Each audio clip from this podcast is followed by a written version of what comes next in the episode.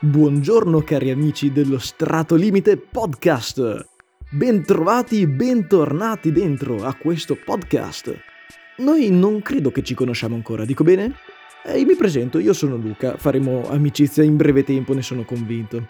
In realtà sono qui perché oggi voglio continuare questa storia che sta prendendo il largo, sta prendendo il largo a vele spiegate in questa nuova stagione.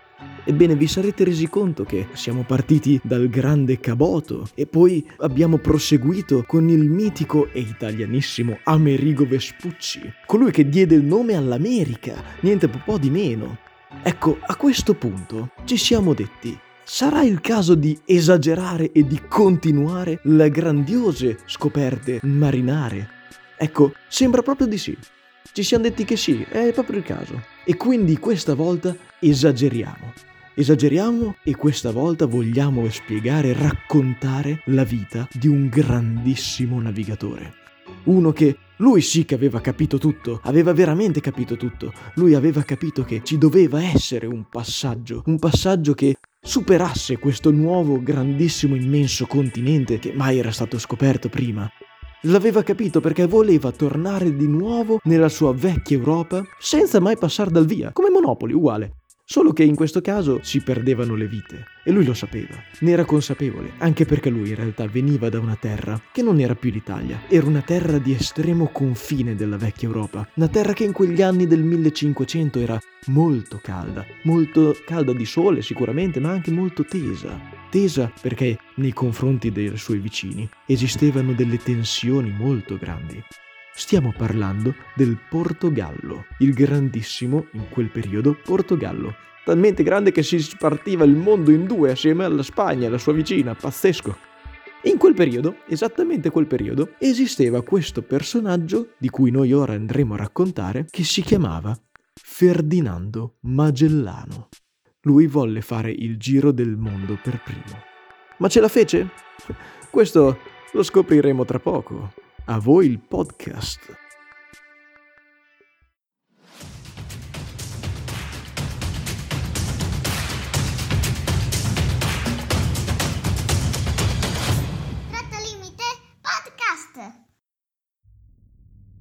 Il 7 giugno 1494, a seguito delle scoperte di Colombo, venne firmato il Trattato di Tordesillas tra le potenze marittime di Spagna e Portogallo.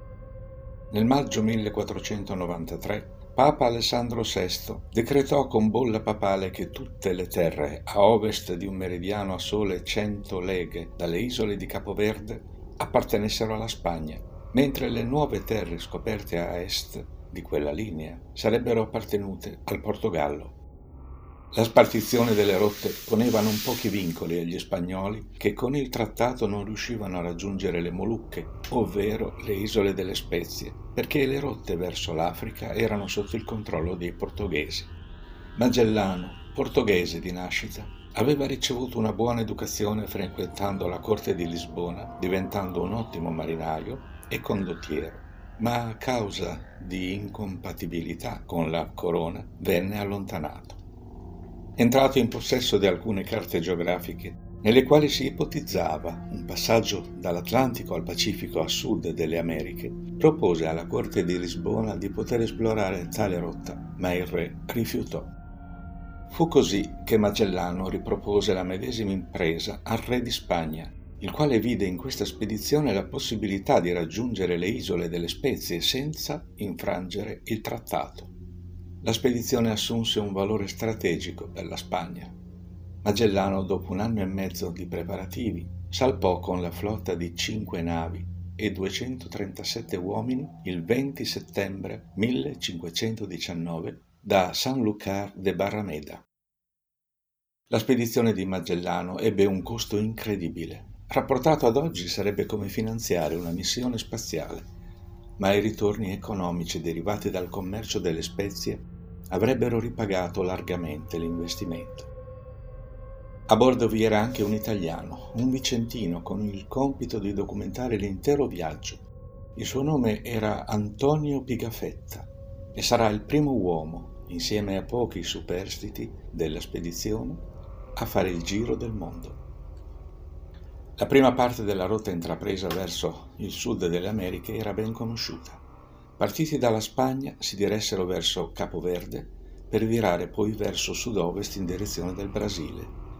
Ma ecco arrivare i primi problemi. Magellano, essendo portoghese, era visto male dai comandanti spagnoli in seconda. Il suo primo ufficiale, Juan de Cartagena, aveva architettato un ammutinamento che però non ebbe mai seguito, ma nel dubbio fu sollevato dal comando creando non pochi dissapori tra gli ufficiali. Contemporaneamente i portoghesi, conoscendo le ambizioni della spedizione, avevano architettato vere e proprie trappole lungo la rotta per farla fallire. Magellano, sapendo di questi pericoli, decise all'ultimo di cambiare i piani e percorrere una rotta differente da quella usuale. Giunta in Brasile, la spedizione iniziò a percorrere la costa sudamericana e a risalire ogni insenatura alla ricerca del famoso passaggio. Fu una ricerca lunga e straziante che portò l'equipaggio allo stremo, alimentando il malcontento tra i marinai che non vedevano la fine del viaggio, ma solo un'infruttuosa perdita di tempo. Arrivati all'estuario del Rio della Plata, i marinai credettero di avere trovato l'agognato passaggio ma qualche giorno dopo capirono di essere davanti all'ennesima delusione.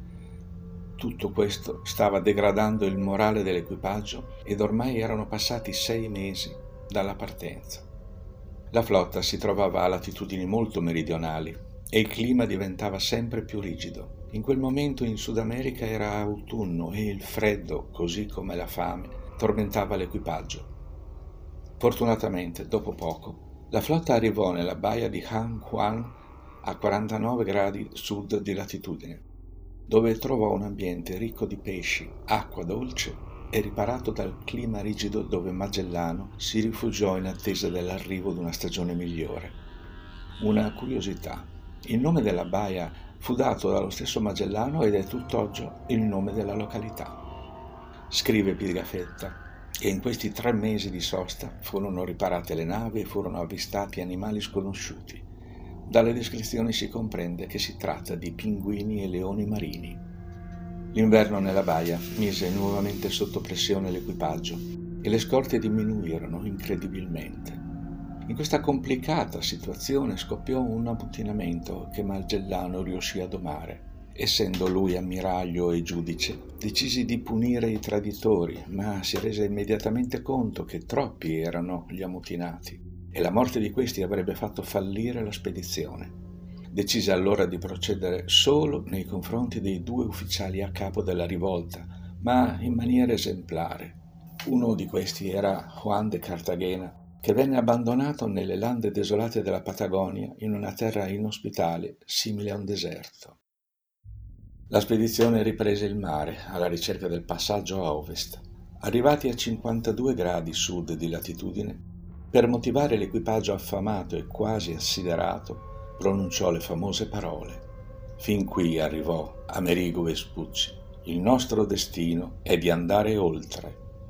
Pochi giorni dopo arrivarono buone notizie. Fu avvistata una grande insenatura protesa verso ovest. La flotta iniziò a perlustrare l'area rendendosi subito conto di essere in un labirinto di acque e canali completamente sconosciuto, in cui trovare l'uscita sembrava essere un'impresa impossibile.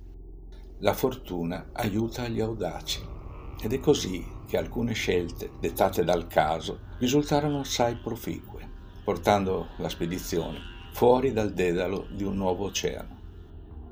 L'equipaggio di Magellano fu il primo a solcare i mari del nuovo oceano apparentemente poco mosso e calmo al quale venne dato il nome di Oceano Pacifico. Il bel momento durò poco. Una delle navi della flotta, quella che portava il maggior numero di scorte, persa nel labirinto dello stretto, disertò facendo vela verso la Spagna. La situazione divenne subito disperata. La fame e le malattie decimavano l'equipaggio i morti venivano buttati in mare per evitare il cannibalismo. I marinai disperati addentavano qualunque cosa, tra cui il cuoio delle calzature. Passarono le settimane e da qui procedettero verso ovest, fino a scoprire le Filippine, ignote a quell'epoca in Europa. Magellano intraprese una politica collaborativa con i nativi e in cambio di aiuti, tra cui un supporto in battaglia contro una popolazione locale dove trovò la morte. Il comando della spedizione passò a Juan Sebastián Elcano, che portò l'equipaggio prima nelle isole delle Spezie e poi verso casa, circumnavigando l'Africa, temendo di incrociare navi portoghesi. Della spedizione iniziale di 237 uomini, solo 18 fecero ritorno dopo quasi tre anni di navigazione. Il giro del mondo era stato compiuto, una nuova rotta era stata scoperta. Oggi il passaggio a sud dell'Argentina porta ancora il suo nome e nel cielo australe brillano due galassie nane notate dall'esploratore chiamate Grande e Piccola Nube di Magellano. Anche i pinguini scoperti nel sud dell'Argentina sono chiamati pinguini di Magellano. Un'ultima curiosità riguarda il giorno perduto. Al rientro si resero conto di aver perso un giorno del calendario di bordo. Il problema accese un dibattito tra gli astronomi e Pigafetta lo risolse anche grazie a Pietro Martire d'Anghiera, il quale suggeriva che se si compie un giro attorno alla Terra in direzione ovest, nella stessa direzione apparente dell'astro, alla fine del viaggio si vedrà il Sole sorgere una volta di meno. Il viaggio di Magellano è stata una incredibile avventura, un susseguirsi di scoperte geografiche e scientifiche, una continua sfida contro gli eventi naturali. E rieccoci qua, miei cari amici. Ecco, eh, come posso dire, no, sembra che Magellano, il nostro amico, non ce l'abbia fatta. Eh, alla fine non è riuscito a tornare a casa. È un peccato, a me dispiace, sinceramente non volevo che finisse così. Soprattutto perché in realtà avete capito quanta roba ha preso il nome da lui, ma nel mondo proprio. Esistono tantissime cose che hanno il suo nome. Questa è una faccenda veramente incredibile. È tutto legato a lui, perché in realtà in effetti la spedizione era sua e lui riuscì a gestire degli ammutinamenti, a gestire delle condizioni di vita estreme per mesi lunghissimi, anni quasi.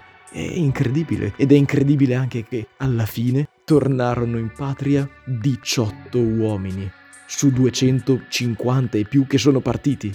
Questa è una vera impresa. Questo è veramente un'impresa marinara dei secoli da ricordare.